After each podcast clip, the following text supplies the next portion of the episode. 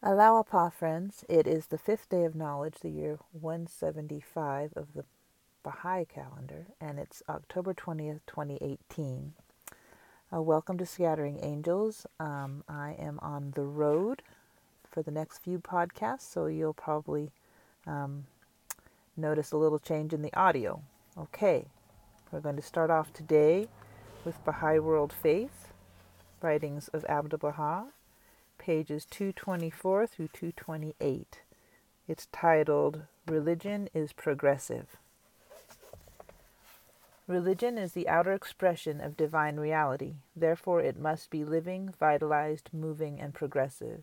If it be without motion and non progressive, it is without the divine light. It is dead. The divine institutes are continuously active and ev- evolutionary. Therefore, the revelation of them must be progressive and continuous. All things are subject to reformation.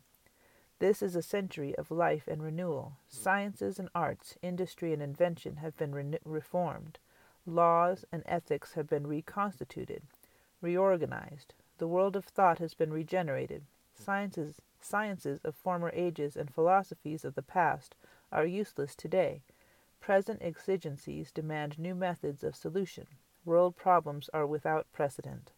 Old ideas and modes of thought are fast becoming obsolete.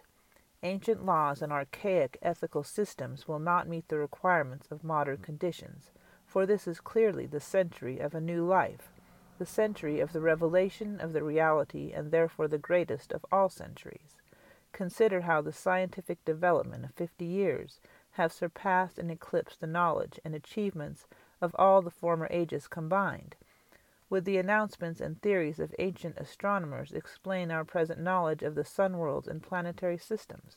Would the mask of obscurity which beclouded medieval centuries meet the demand for clear eyed vision and understanding which characterizes the world today? Will the despotism of former governments answer the call for freedom which has risen from the heart of humanity in this cycle of illumination.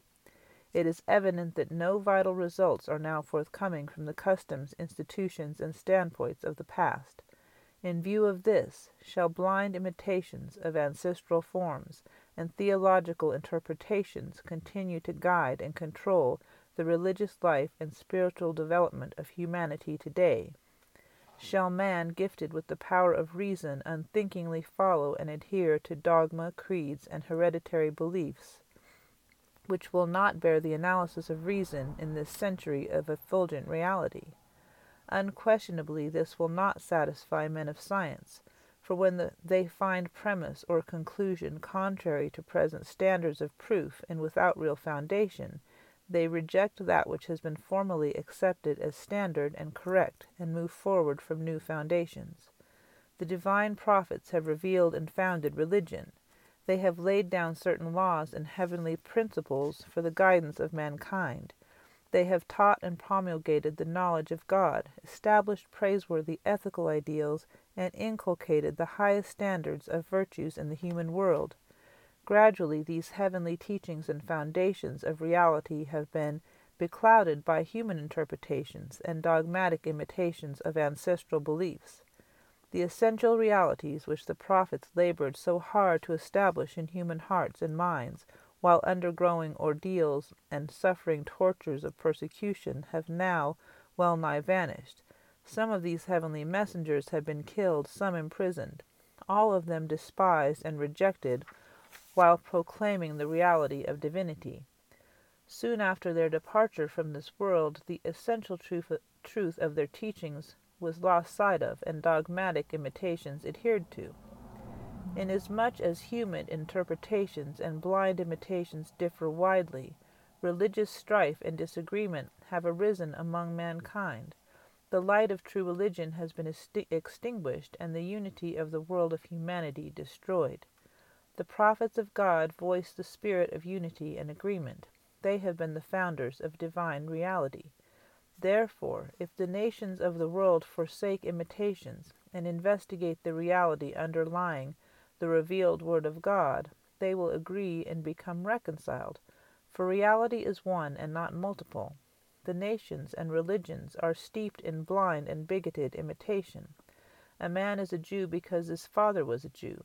The Mohammedan follows implicitly the footsteps of his ancestors in belief and observance.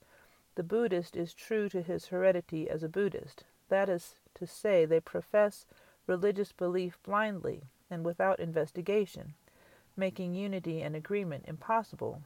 It is evident, therefore, that this condition will not be remedied without a reformation of the world of religion. In other words, the fundamental reality of the divine religions must be renewed, reformed, revoiced to mankind. From the seed of reality, religion has grown into a tree which has put forth leaves and branches, blossoms and fruit. After a time, this tree has fallen into a condition of decay. The leaves and blossoms have withered and perished. The tree has become stricken and fruitless.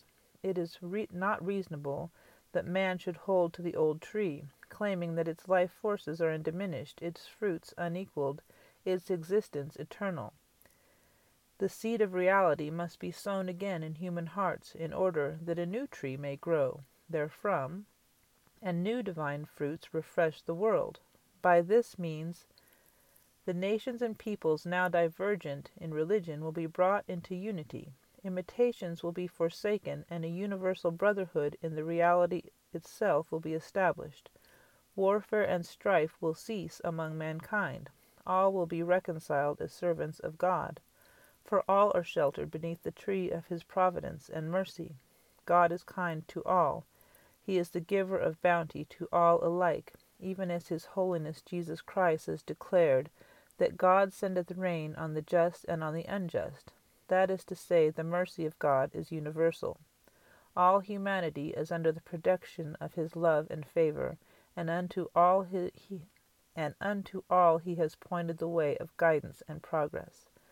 Progress is of two kinds, material and spiritual. The former is attained through observation of the surrounding existence and constitutes the foundation of civilization. Spiritual progress is through the breast of the Holy Spirit, and is the awakening of the conscious soul of man to perceive the reality of divinity. Material progress ensures the happiness of the human world. Spiritual progress ensures the happiness and eternal continuance of the soul. The prophets of God have founded the laws of divine civilization. They have been the root and fundamental source of all knowledge. They have established the principles of human brotherhood or fraternity, which is of various kinds, such as the fraternity of family, of race, of nation, and of ethical motives. These forms of fraternity, these bonds of brotherhood, are merely temporal and transient in association. They do not ensure harmony and are usually productive of disagreement. They do not prevent warfare and strife. On the contrary, they are selfish, restricted, and fruitful causes of enmity and hatred among mankind. The spiritual brotherhood, which is enkindled and established through the breath of the Holy Spirit, unites nations and removes the cause of warfare and strife. It transforms mankind into one great family and establishes the foundation of the oneness of humanity. It promulgates the spirit of international agreement and ensures universal peace. Therefore, we must investigate the foundational reality of this heavenly fraternity. We must forsake all imitations and promote the di- reality of the divine teachings. In accordance with these principles and actions, and by the assistance of the Holy Spirit, both material and spiritual happiness shall become realized until all nations and peoples become united by the bonds of the Holy Spirit in this real fraternity, until national and international prejudices are effaced in the reality of this spiritual brotherhood, true progress, prosperity, and lasting happiness will not be attained by men. This is the century of new and universal nationhood. Sciences have advanced, industries have progressed, politics have been reformed, Liberty has been proclaimed. Justice is awakening. This is the century of motion, divine stimulus, and accomplishment, the century of human solidarity and altruistic service, the century of universal peace and the reality of the divine kingdom. I'm going to go ahead and continue on with our reading of the hidden words of Baha'u'llah with, I believe, the 14th hidden word. O Son of Man, thou art my dominion, and my dominion perisheth not. Wherefore fearest thou thy perishing? Thou art my light, and my light shall never be extinguished. Why dost thou dread extinction?